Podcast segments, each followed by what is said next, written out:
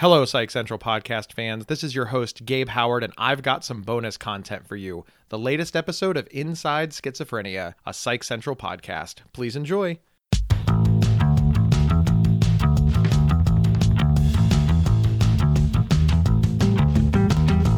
Welcome to Inside Schizophrenia, a look into better understanding and living well with schizophrenia. Hosted by renowned advocate and influencer Rachel Star Withers and featuring Gabe Howard.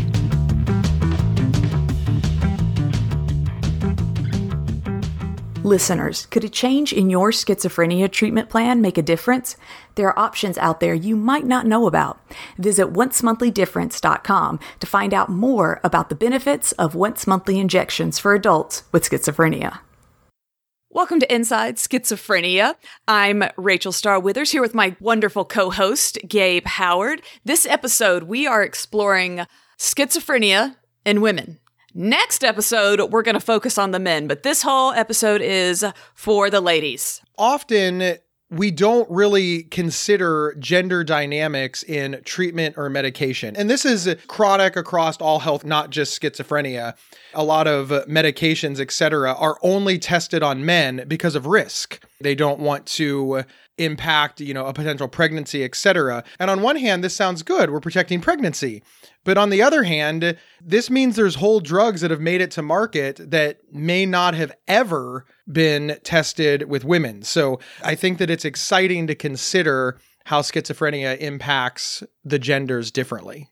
Obviously, we want to state unequivocally that if you meet two people with schizophrenia, you've met two people with schizophrenia. You know, there tends to be this idea that all people with schizophrenia are exactly alike. And and we hope that this show has done a lot to dispel that misinformation. I just like if I meet two guys named Gabe, they're probably both different.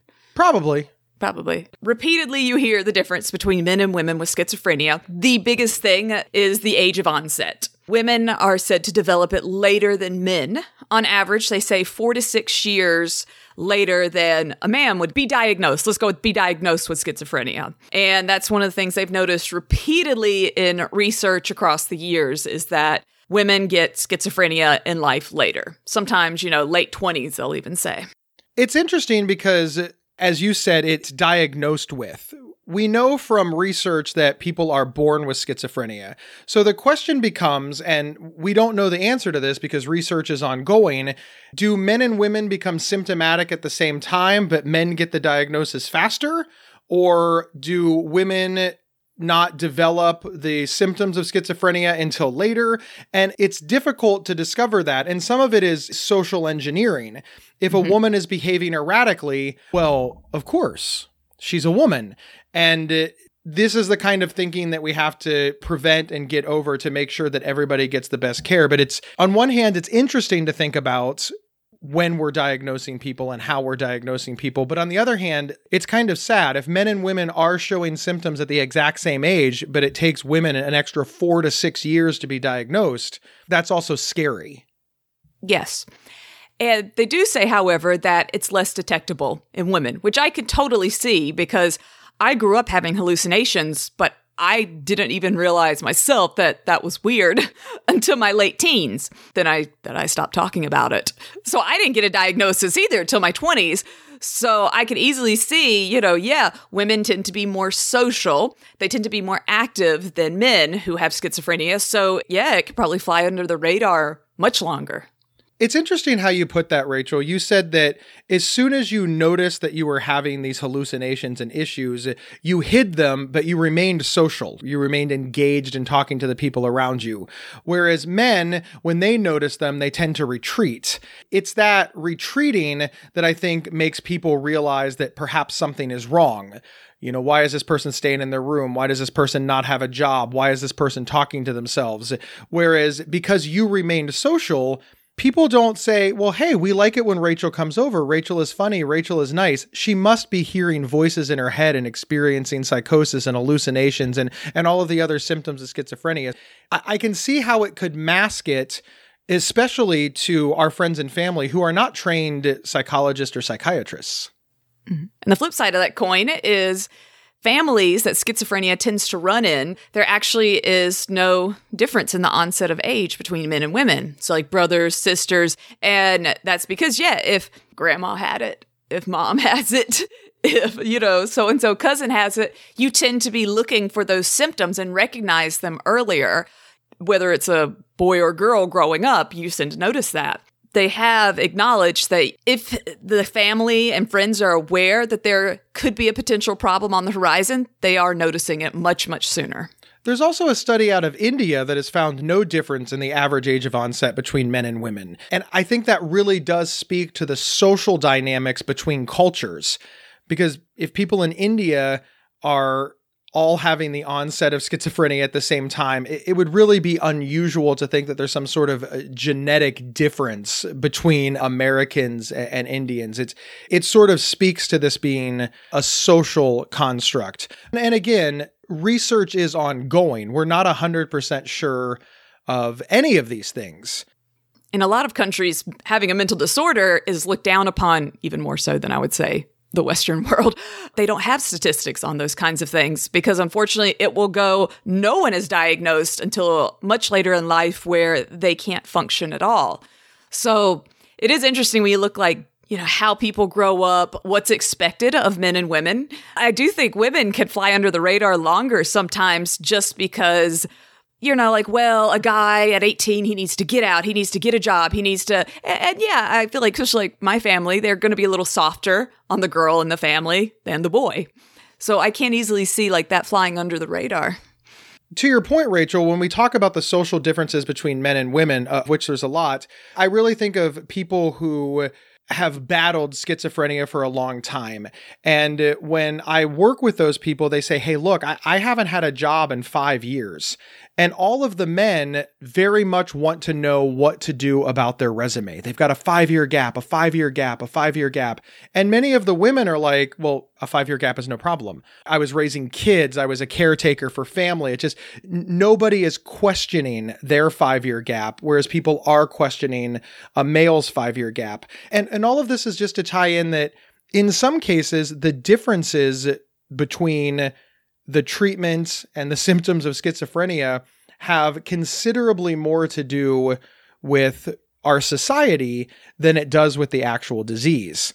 Now, all that said, there are disease processes and symptoms processes that work differently in women versus men. And as we get into the symptoms, if I'm saying this and you're like, well, Rachel, I'm a woman and I don't experience it that way, or I'm a man and I totally have. No, no, no. Just saying across the board, which symptoms tend to flare up in different genders. Women, actually, like we said, are more sociable. So, different things like the flat affect, pretty much where you don't experience emotion, you have a very dull expression, is not seen as often in women. Women tend to even have more emotions. And I know that's like, oh, of course, women are emotional. But with schizophrenia, a lot of times people have a blunted emotional response. So they don't really react the same way, quote unquote, normal people do. But women, we come off as still acting more emotional to those around us. Inside, we might not, but we're able to kind of fake it much better. Our speech isn't reduced. And I found this interesting, Gabe. Women with schizophrenia are actually more physically active than men across the board. And also under that, they can be more hostile. you know, past episodes where we talked about violence and schizophrenia, if you were to picture a violent schizophrenic, I don't think anyone pictures a woman.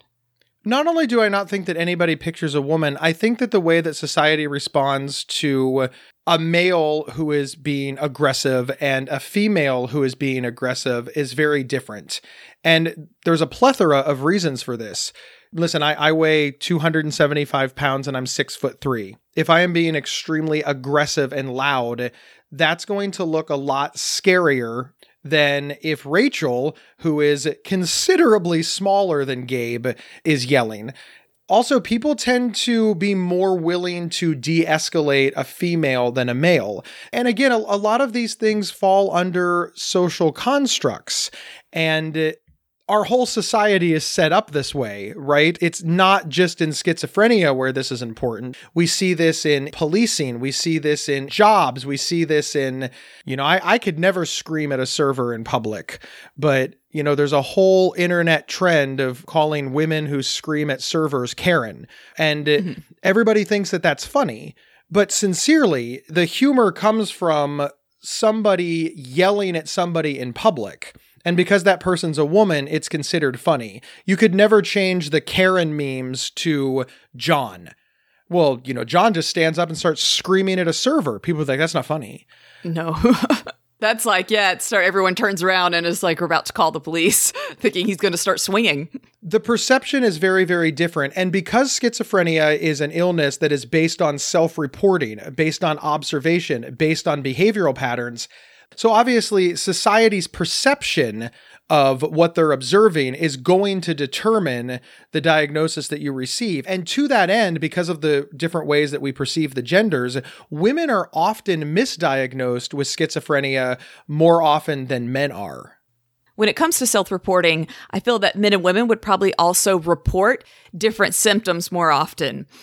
I don't think I ever went and was reporting, you know, oh, I just don't want to go out with my friends. Oh, I just want to like stay inside. I talked about depression, and that was the initial diagnosis I got repeatedly was just that I had depression. And I was too scared to even bring up hallucinations and delusions. I kind of you get used to just, oh, okay, you're just overreacting oh, you're just overthinking. So that never occurred to me. Certain things I was having was a delusion. It was just, oh, yeah, I just, you know, I'm overthinking things. So I think across the board, it's easy to see that women would be diagnosed with different things. I do wonder if doctors are quicker to label men as schizophrenic than women. It's important to point out how difficult it is to research and study this when we exist in a culture that isn't actively discussing it. Mm-hmm. And as we've been talking about this whole show, culture and society impacts our outlook. So when a male is looking at a female patient, some of those biases are bound to creep in. I do think that we have made great strides now that more women are in psychiatry because while they have biases too, they at least have interjected more understanding of women. And I think that's very, very good. Now, one of the things that's interesting to me is when we plotted out this show, Rachel, I was shocked at how much was just society. How did you feel about that? What were you thinking when you were researching the show? It made me look back on my own life and kind of think, huh, you know, how had I like self reported, you know, certain things and then like the way they were responded to. And I think back the more physically active and hostile thing. I was very, very hostile towards my father specifically when I was in high school. And I don't mean I was like trying to hurt him or anything, but I would have these breakdowns and he would try and restrain me, which just made it worse. You know, not necessarily knowing what's the best way to deal with someone having a psychotic breakdown and he was still much bigger than me and able to kind of like grab me and control me. But I think now, had it been my brother who was bigger than my father, there wouldn't have been any controlling. It definitely would have escalated to police or we can't deal with this on our own situation much quicker than it did with me. And it just makes you think though, wow, like, yeah, if if I'd been a guy, you know, or even just more physically different, my life could have played out I don't want to say worse, but it, it would have had a different impact. Rachel, while this is an awkward question, do you think that a female menstrual cycle has anything to do with schizophrenia and why or why not? Oh, I think it absolutely does. I've long thought that menstrual cycles and the women type stuff definitely affects my schizophrenia. It frustrates me to no end that at least once a month, I know for three days, my schizophrenia is going to get a lot worse. I'm going to lose touch with reality. I'm going to kind of get more spacey. I have to really be very careful. I get more delusional. I know my hallucinations get worse. I pretty much have to anticipate these days are coming And during these days, I need to live in my room as much as possible to avoid potential issues. And it's right before my period. And this has happened over and over. And I, I've brought it up to multiple doctors. And it's not like you can just, oh, okay, well, you know, up your medication for three days. It doesn't work that way. You know, they'll just be like, well, you know, make sure you track it and do your best. And there's never really been like a way to deal with this. And it's been frustrating because talking to other women with schizophrenia and mental disorders, they agree that the exact same thing will happen to them. And yet, no one really has an answer for us. And to put it another way, half of the schizophrenia population is having this issue or has had this issue at some point, and there doesn't seem to be a big push to do anything about it or resolve it or to come up with a plan other than hunker down. This is just part of womanhood. I imagine that it is extraordinarily problematic because three days out of every month, that's 10% of your life between the ages of 16 and 45 on average. That's a lot of time. Yeah.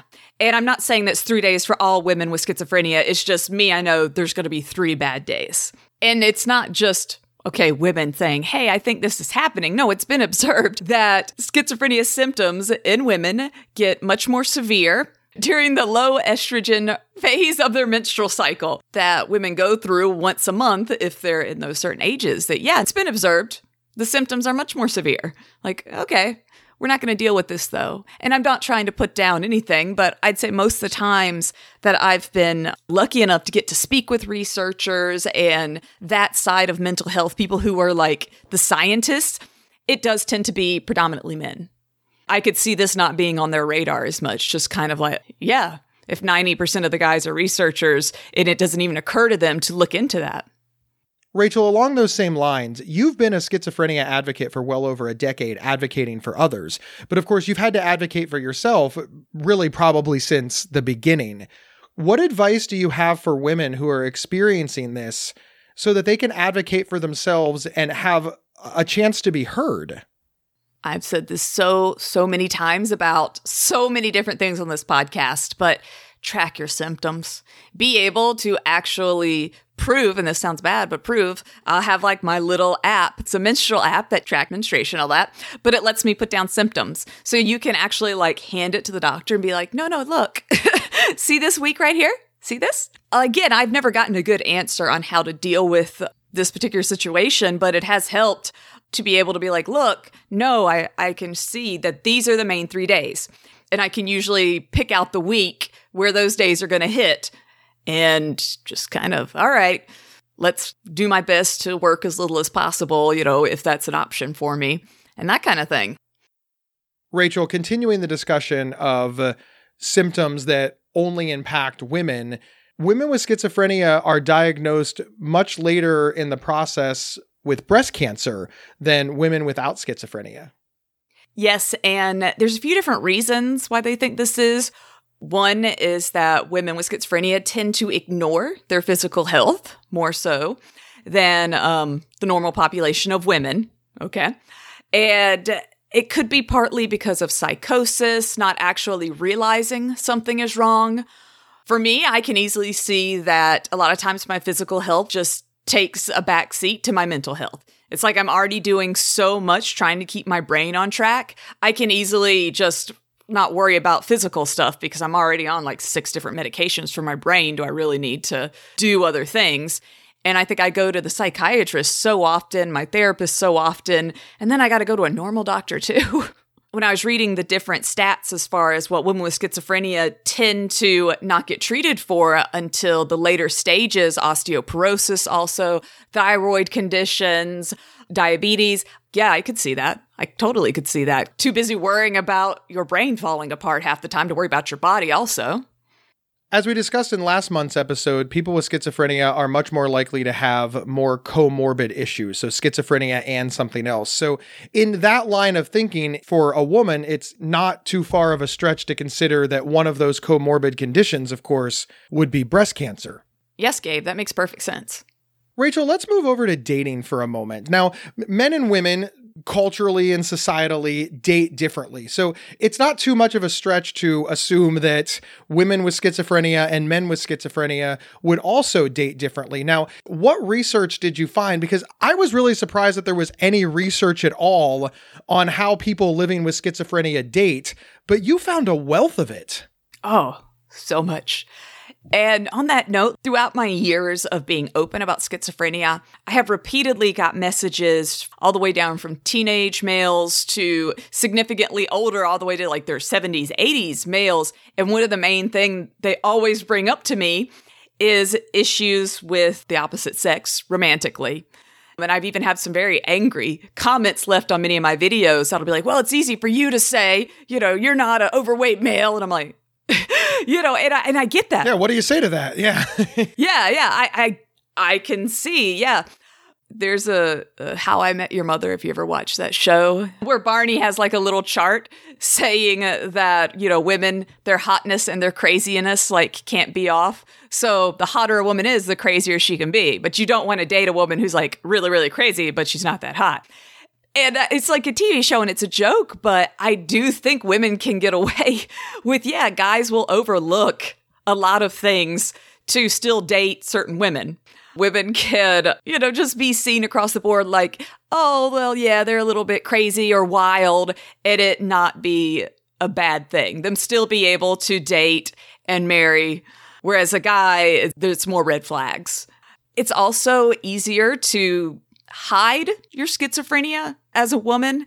If I'm on a dating app and I talk to a 34 year old guy who lives at home with his parents in their basement, that's like a deal breaker for you. Yeah, yeah. E- even though you're a 34 year old woman who lives at home in your parents' basement. Yeah, it's more easy to be like, well, you know, oh, okay, it's okay for her. But yeah, guy immediately, I think it's like, oh no. and that's unfair. I agree. It is totally unfair. Rachel, no show about women and schizophrenia can be complete if we don't discuss pregnancy. What all did you learn about schizophrenic women who are pregnant or trying to get pregnant? First, I feel like we should hit on that that is a touchy subject. Should women with schizophrenia even get pregnant? Should that actively seek out to be like, yes, I want to have my own children? I've had people just out of the blue come at me being like, so what are you going to do? And regardless of me having schizophrenia, kids are gross. Just let me stress that. They're just gross. Um, and I feel like. But even that said, I think it's important to point out as much as you don't want to have children, Rachel, you still think that it would be wrong if somebody passed a law that said women with schizophrenia cannot be mothers. Yes, I agree my own personal beliefs, and I think this is going to be different for every woman with schizophrenia and different during parts of your schizophrenia. Mine has gotten incredibly bad at times where no, me being pregnant would not have been I mean, an option, nor holding down a job, nor like driving a car. You know, that's just being certain psychotic episodes. Right now, if I were to get pregnant, it would not be the end of the world. Yeah, it wouldn't be great again. But I, I really don't think that anything you know, horrible. I'm not in a really bad mental place. Do I still have episodes? Yes. But I feel like I honestly could have a baby right now and be fine. Again, that's a touchy subject across the board. And it was shocking how touchy it was. I mean, with everybody weighing in, Uh, men, women, mother, even even politicians weighed in. The research was frankly shocking as to the number of people that had an opinion about a woman being a mother. And I'd like to point out a woman that nobody knows. We're not discussing whether or not Rachel just like a whole swath of women based on a medical diagnosis. And all of the sudden, a large group of people decided that their opinion was strongly relevant.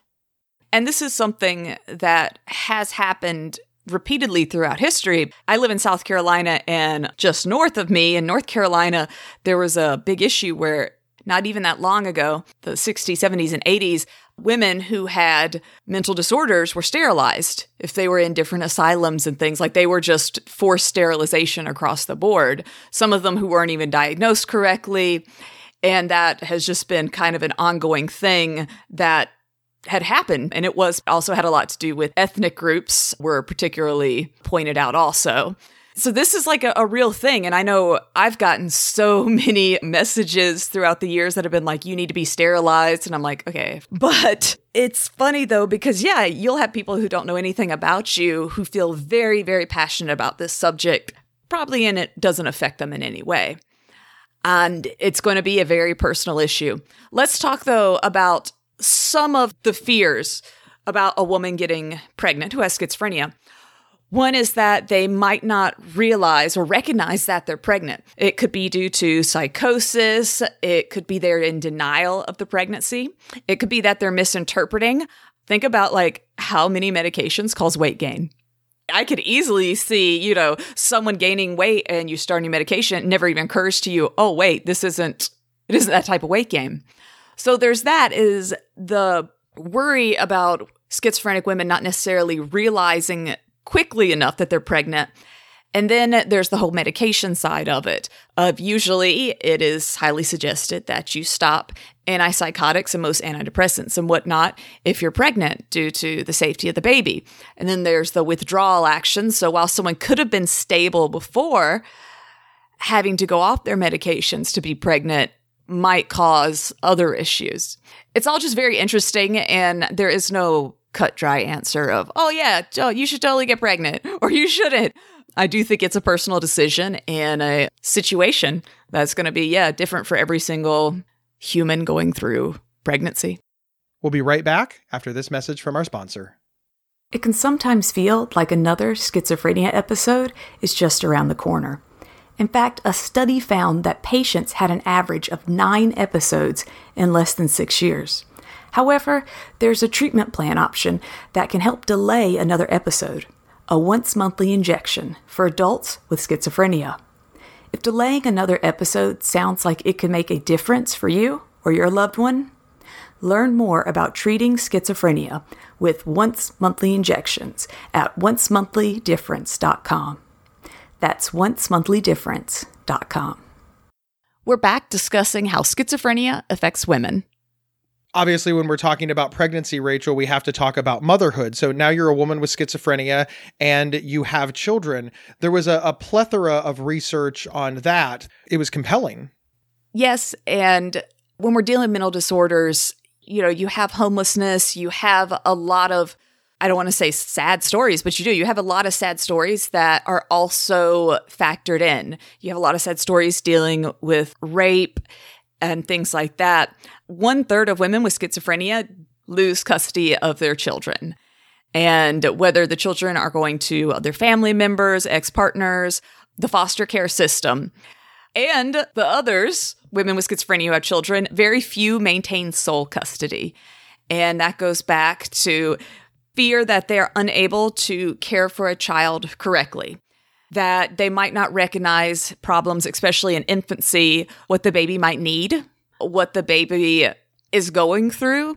The mother might interpret it wrong. And again, it's all of this is a touchy subject because every situation is going to be different.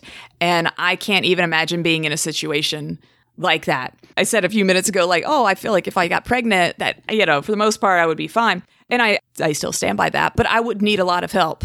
I would need a lot of help. Hopefully, there would be a partner, but if there wasn't, then with my parents cuz my parents already have to step in with me a lot of times and and I feel like I would even need more to make sure I was I personally was seeing reality the correct way if there was a little another life in my hands. One of the interesting things that I saw when I was reading this research is this idea that mothers with schizophrenia, they don't have a lot of leeway. One of the things that you just said is that you would need a lot of help. I would really defy you to find a mother on this planet that doesn't need a lot of help.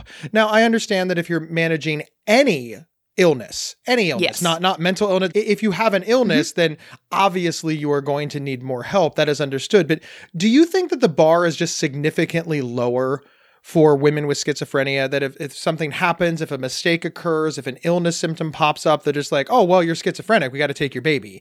Whereas with other mothers, it's like, oh, well, you just made a mistake. M- mistakes are part of parenting. Everybody does. Do you think that that is a factor in some of these stats? Absolutely. And I think if someone has some sort of even genetic disorder, very few people are like, oh, well, you shouldn't have a child. You shouldn't be over, you know, another person's welfare.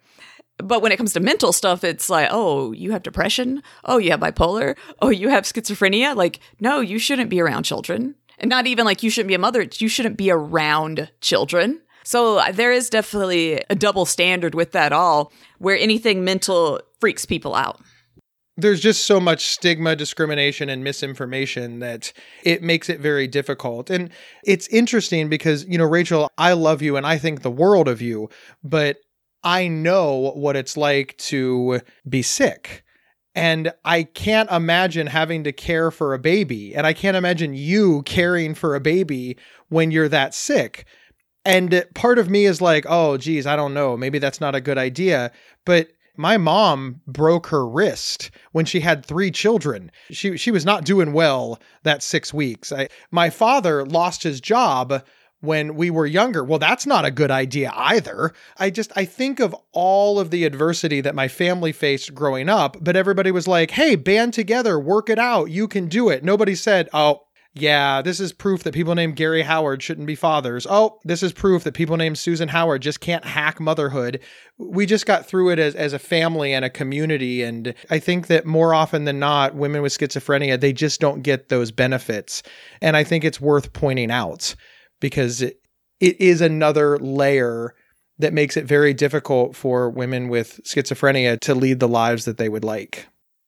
And I, I did want to put a little note on this over and over, I could find so much info about women having children as far as with schizophrenia, like pros, cons, mostly cons, and just lots of people with opinions. And yet, next to nothing about men with schizophrenia being fathers. Nothing. Really, there was nothing. I don't know, just interesting, like how society we view people with mental disorders having families. Like it was just kind of like women, obviously, yeah, they're going to deal with this, but not men that is incredible and obviously something that we'll discuss more mm-hmm. next month on men with schizophrenia. Mm-hmm. Rachel, shifting gears from motherhood, we have to talk about the aging process. What's the difference between men and women with schizophrenia as we get older? This is fascinating. We talked about earlier age of onset, that women tend to get schizophrenia later. Another thing, though, is that women can have a second peak of schizophrenia, is what they call it.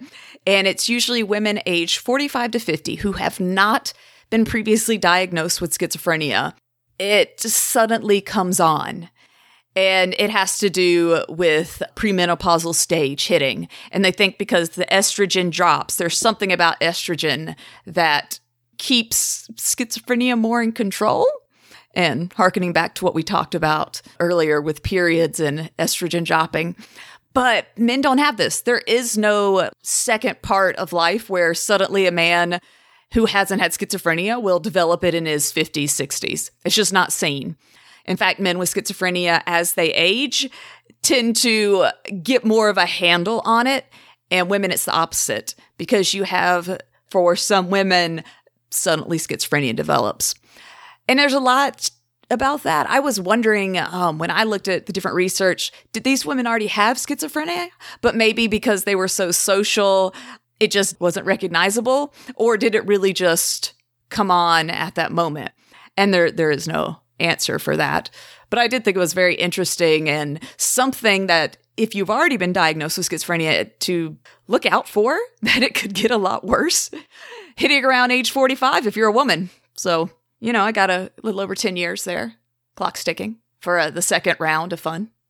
And it's something else that women have to be aware of that may or may not be as researched or as discussed.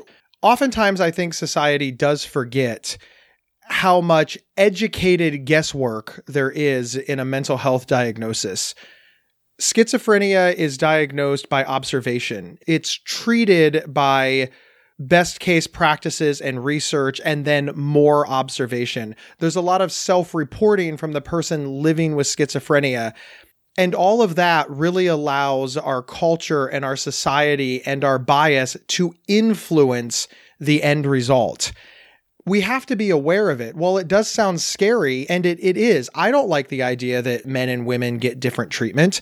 Obviously, you don't like the idea that men and women get different treatment because it, it kind of sounds like women are getting the short end of this stick. It is what we have now.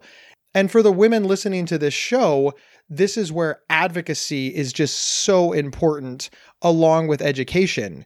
And, and Rachel, I'm going to ask you would you have known any of this information about being a woman living with schizophrenia if it wasn't for your job? Do you feel more educated and more empowered today than you did before the research for this show? And what advice do you have for women living with schizophrenia to make sure that they get the best care, taking into account the fact that they're women? I would not have known a lot of the things that we've talked about today but especially uh, the way estrogen is thought to affect schizophrenia. None of that's ever been brought up to me. Um, no doctor's ever said anything. Like I said, I'm in my mid 30s, and you would think maybe, hey, just so you know, Rachel, you know, women with schizophrenia, it could get a lot worse here in the next few years. None of that's ever been said to me. And it makes me realize how important it is to do your own research. And I'm not saying to diagnose yourself, I'm saying to really know and research what could be on the horizon, especially with the pregnancy and things like that. I'm like, oh, okay, well, I don't plan on having kids. So why would I ever like research, look into all that? But then that's what led me to finding out about all of this, which led to the menopause thing. And again, it's just not something you you normally see on any of the little pamphlets in the doctor's office brought up at any therapist meeting. Rachel, were you surprised to find out just how separated physical health and mental health is? Because it, it just seems to me like before we started the research for this show that it never occurred to really anybody that your physical health would drive your mental health outcomes. And while this is a chronic problem, just across the board in mental health advocacy, specifically for schizophrenia, the fact that what's going on with your physical body has been so far removed from your schizophrenia treatment, how does that make you feel? last episode we talked about the quote comorbidity and then to go into seeing just how the hormones they do. Everything affects your schizophrenia and it's all connected. And yeah having a hard time mental health affects your physical and vice versa. Something else that we as people with mental disorders do need to be aware of and to kind of not be so hard on ourselves. As I've done research and just kind of learned about different statistics, a lot of uh, things are normal that I just didn't realize were. It's like, hey, it's okay that I have this issue. It's not that I'm being super unhealthy. A lot of women or a lot of people with schizophrenia also struggle with this. It's good and bad. Let's go with that. It's good and bad, Gabe. Rachel, thank you so much for your candor. Now, you had the opportunity to talk to Dr. Hayden Finch, who is a PhD and a researcher and understands schizophrenia from the clinical perspective. And you got to ask her a lot of questions about, well, really the differences between men and women, and specifically what it's like to be a woman and getting treatment with schizophrenia. It's a great interview, and we're going to go ahead and play that right now. Our guest today is Dr. Hayden Finch, a psychologist from Iowa. Thank you so much for being with us today. I'm so happy to be here. Thank you for the opportunity. Our episode today, we're focusing on women who have schizophrenia specifically. As a psychologist, what issues have you seen that women with schizophrenia tend to seek help with? Well, women, interestingly, tend to have more emotional symptoms with their schizophrenia than men do. So often they're coming to treatment for things like relieving anxiety and depression. See that more in women than in men. And then they also have, you know, a lot of trauma. They tend to be victimized quite a lot in their lives. And so that's often a focus of treatment. And then lots of things related to family planning and relationships. Women with schizophrenia across the board tend to be more social than men who have schizophrenia. Why do you think that is? So, symptoms of schizophrenia are divided into positive symptoms and negative symptoms. And positive symptoms don't mean good, they just mean that something is there that shouldn't be there. So, for example, hallucinations or delusions. Whereas negative symptoms are things that aren't there that should be. a lack of uh, motivation or lack of facial expressions. So men tend to have more negative symptoms than women do. So they have a lack of social drive and a lack of social interest, whereas women don't tend to have those symptoms as much. But also, women, their onset of the illness tends to be a few years later than men. So they have a bit more opportunity to develop their personality and their social skills in their 20s, and that will protect their social skills through the rest of their lives. Talking about the positive symptoms you just brought up, mm-hmm. do women tend to have a different type of hallucination than men experience? Not necessarily. We see the same types of hallucinations and delusions. Sometimes with women, the content will be a little bit different and it will focus on their children a little bit more or safety a little bit more. But often they're very similar in type, though just the content can vary a little bit. What are the biggest challenges for a woman with schizophrenia who is pregnant? I think the most obvious one has to do with medication. So, a lot of women with or without schizophrenia will stop taking most medications while they're pregnant just to err on the side of safety. And so when it comes to a woman with schizophrenia who gets pregnant, um, a lot of them will discontinue their medications for the same concerns about potential effects on the fetus. And sometimes those concerns are coming from the woman herself, sometimes from her family, sometimes even from her doctor. But stopping medications during pregnancy for a woman with schizophrenia increases the risk for relapse. So I think about 65% of women with schizophrenia who don't stay on their medication during pregnancy will relapse during a pregnancy. So then they have more problems with their mental health during pregnancy. So most women who don't have schizophrenia don't report major changes in their mental health during pregnancy, but women with schizophrenia do, in part again because of that medication thing. But then psychosis during pregnancy can affect seeking prenatal care, um, not recognizing signs of labor or problems during the pregnancy. They might not even recognize that they're pregnant. So there can be lots of negative consequences on the pregnancy and on the fetus when psychosis develops. So I am a woman with schizophrenia. Right. Let's say that I found out that I'm pregnant. What would you suggest being my next steps? It's a situation where you need to talk to your doctor, especially the psychiatrist, about what medications are safest during pregnancy. We do have some information about medications, antipsychotics, even that are relatively safe during pregnancy, but it's a balance between protecting yourself and your mental health and the secondary effect that has on the baby. It's a really difficult balance. It's an individual decision, um, and it really depends on the particular woman, her health, her history her symptoms and, and all of that. But it's a very difficult decision to make with respect to medications. What are the biggest challenges when it comes to being a mother with schizophrenia? All moms are overwhelmed, right? So you have that regular level of being overwhelmed with responsibilities, but then on top of that, you're trying to manage your own mental health. So you're trying to get organized with postnatal checkups and pediatrician appointments plus your own medical appointments and mental health appointments.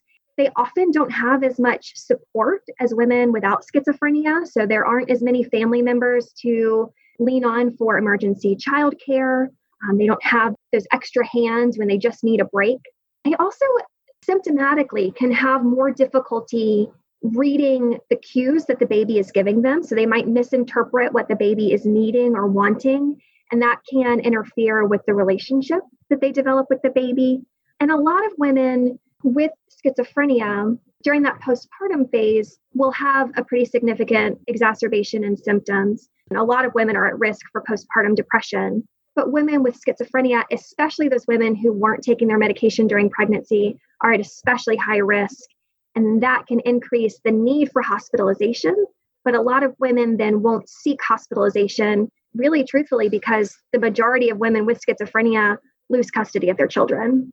In my research, I found that so many of the women who have children who have schizophrenia also are single mothers and yes. do very often lose custody due to either not being able to afford to provide for that child because the mother herself is having a hard time working and being able to provide or having to be hospitalized. What would you say, like, if you have someone coming to you who's in that situation? the biggest thing I think is is asking for help before there's a problem. So if you're noticing that your symptoms are making it hard for you to care for the baby, if you're getting extremely overwhelmed with caring for a baby or even a child, it's important to ask for help before a problem comes up. Those are the women who have the greatest likelihood of being able to maintain custody versus waiting until there is a major problem, the child has been neglected or even abused, then it's it's very difficult to make an argument to maintain custody. So it's, it's a situation where we definitely want to prevent problems rather than try to correct problems. Mm-hmm. And most women, if they have a family and they're going through treatment, like you're just trying to juggle everything. And I oh, would absolutely. say everybody who has kids and whatnot are just constantly trying to juggle their lives. With the schizophrenia added, what advice do you have for women? I think the biggest thing we can all do, really, but especially women with schizophrenia or women who are involved in the mental health system, is to find out exactly what services are available in your area. So you can call 211, which is a public line where they'll connect you with services in your area. But you can be looking for things like housing for mothers and their children, family services, support groups for parents with mental illness, respite care for when you really need a break, there are specialized clinical services for parents with mental illness. There are in home services where a provider will come in your home and help you learn parenting skills or learn how to interpret what the children are needing. Um, even transportation services can be a big help for people who are trying to juggle it all. So that's one thing is, is making sure that you know what services are available and you take advantage of them. But also to the extent you can, I think it's helpful to integrate your family into the treatment. So look for providers who are willing to work with you and your child because there are a lot of opportunities for skill development there. Or invite your parents or your partner to therapy and work on communication. There are opportunities for integrating it so that you don't have quite so much to juggle and you can actually build skills to make it easier to juggle all of it. Something that surprised me seems to be someone should have said it to me long before now, but with schizophrenia in women, a lot of women don't tend to get schizophrenia until they hit menopause or they already right. have it and it gets a whole lot worse come menopause time. I had no idea. But what advice do you have? I mean, if I'm so I've already hit that age range and I haven't had schizophrenia yet, that's a lot to suddenly hit you. What is your advice for seeking help at that point?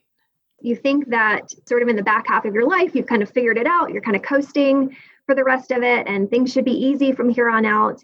And to get hit with something like schizophrenia around menopause is yeah that's a blow. We're still doing research on exactly what causes that in women on what causes first of all the later age of onset in the beginning and then that second risk time around menopause. But we think it has something to do with maybe estrogen so one thing you can do is talk to your doctor about any medical treatments that could be available to address it or protect it from getting worse. But certainly seeking mental health treatment is the most important thing to do is go ahead and get involved in treatment, learn how to cope with the symptoms, medicate them if that's something that is valuable to you and effective and fits with your personal ethic, and then learn skills to protect the great life you've already built for yourself. The good thing, if there is a good thing about psychosis after menopause, is that those women have had their whole lives to develop good relationships, good social skills, good occupational skills. And that is helpful in going through the illness at that time in life. You've got a lot of good skills that are automatic, and that keeps the illness from being quite as devastating as it can be earlier in life. Some women have had issues with doctors not taking it seriously where they're just kind of like oh okay well that's just your hormones. That's mm. this time of life you know kind of brushing off very serious yeah. symptoms. What would you tell someone who's kind of having that issue? They're worried it's something more. Definitely be assertive. Talk to your doctor more than once if you feel like they're not getting it if you feel like they're not really hearing you. Go get a second opinion if that's needed be assertive. In some ways, we need to sort of trust doctors and they're telling us it's no big deal. We sort of need to listen to that.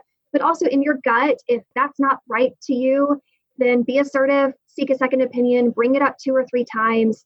If multiple doctors are giving you the same opinion, then that can be telling that, you know, you might sort of be making something out of nothing. But if your gut is telling you that there's something missing, that they're not really listening to you, then be assertive or, or get another doctor.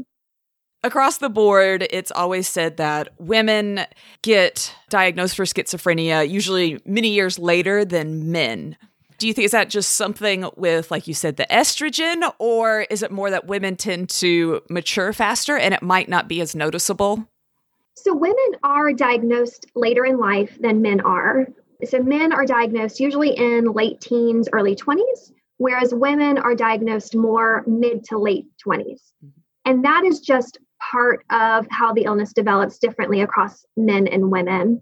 We think that might have something to do with estrogen protecting women from the symptoms a little bit more, um, whereas men don't have that. But that's still being researched, and we're still trying to understand that. So, women are diagnosed a little bit later than men, but like I said, that's just a consequence of the illness. But when they're diagnosed, they tend to be diagnosed more quickly, meaning that men will have untreated psychosis longer than women do. So once women start showing symptoms, they tend to get diagnosed more quickly than men do. Well, thank you so much for talking with us today. And you actually have a book coming out soon, don't you, Dr. Finch?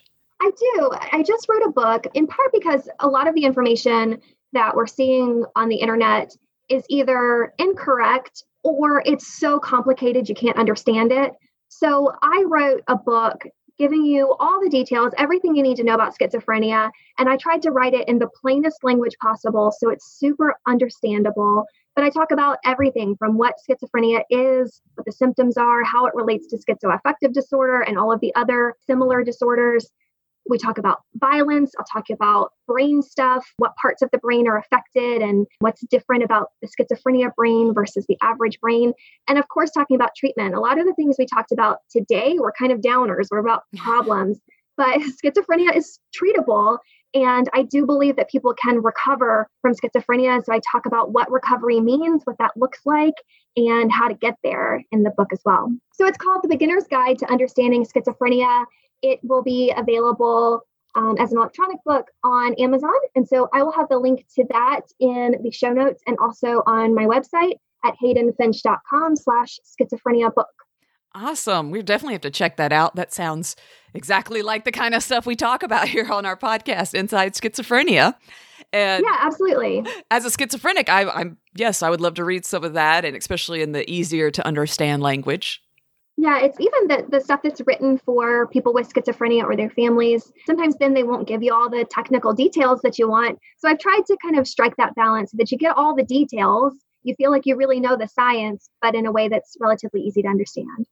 Awesome. Thank you so much for joining us here today and shedding some light on this topic. Thanks for having me. Rachel, that was incredible. What were your takeaways from that interview? I love talking with her. I love how knowledgeable she was. I like that she stressed how important it was for women to speak up and to make sure that doctors are hearing them and taking them seriously about things. And she even mentioned, yeah, and if one's not listening, you may need to go talk to a different one. I completely agree. Self advocacy is a thing in all of healthcare, and it's really a thing in mental health care. And I think a major takeaway from this episode really needs to be ask questions because it really seems like doctors aren't bringing up some of the physical health components of schizophrenia. And I think that's of vital importance. And seriously, ladies, take this to heart. Talk to your psychiatrist. Let them know, you know, if you are having any issues with hormonal type things, with your periods talk to them if you're planning on getting pregnant or even if that's just something that you know hey i want to talk about like future what does that mean would i have to go off my medication would i need to do it let's say a few months before like speak up about these types of things for me, it's interesting because we talked about comorbidities last time and how important the physical doctors are. And we really didn't even mention gynecologists. But yes, gynecologists are a major part of women's health and making sure that psychiatrists and our gynecologists are on the same page. Next time, we're going to be exploring how schizophrenia affects men. So, we're going to be hitting on how symptoms affect men differently and also testosterone. So, that will be happening, and we will have Dr. Hayden Finch returning to talk to us more about the clinical side of the gentleman's. So, join us next month on Inside Schizophrenia. I'm your host, Rachel Star Withers, here with Gabe Howard, and you've been listening to a Psych Central podcast. Please like, share, subscribe with all of your friends, family, loved ones, the women in your life with schizophrenia. Thank you so much. And we will see you next month. Inside Schizophrenia is presented by PsychCentral.com, America's largest and longest operating independent mental health website. Your host, Rachel Star Withers, can be found online at rachelstarlive.com. Co host Gabe Howard can be found online at gabehoward.com. For questions or to provide feedback, please email talkback at psychcentral.com. The official website for Inside Schizophrenia is psychcentral.com slash is. Thank you for listening, and please share widely.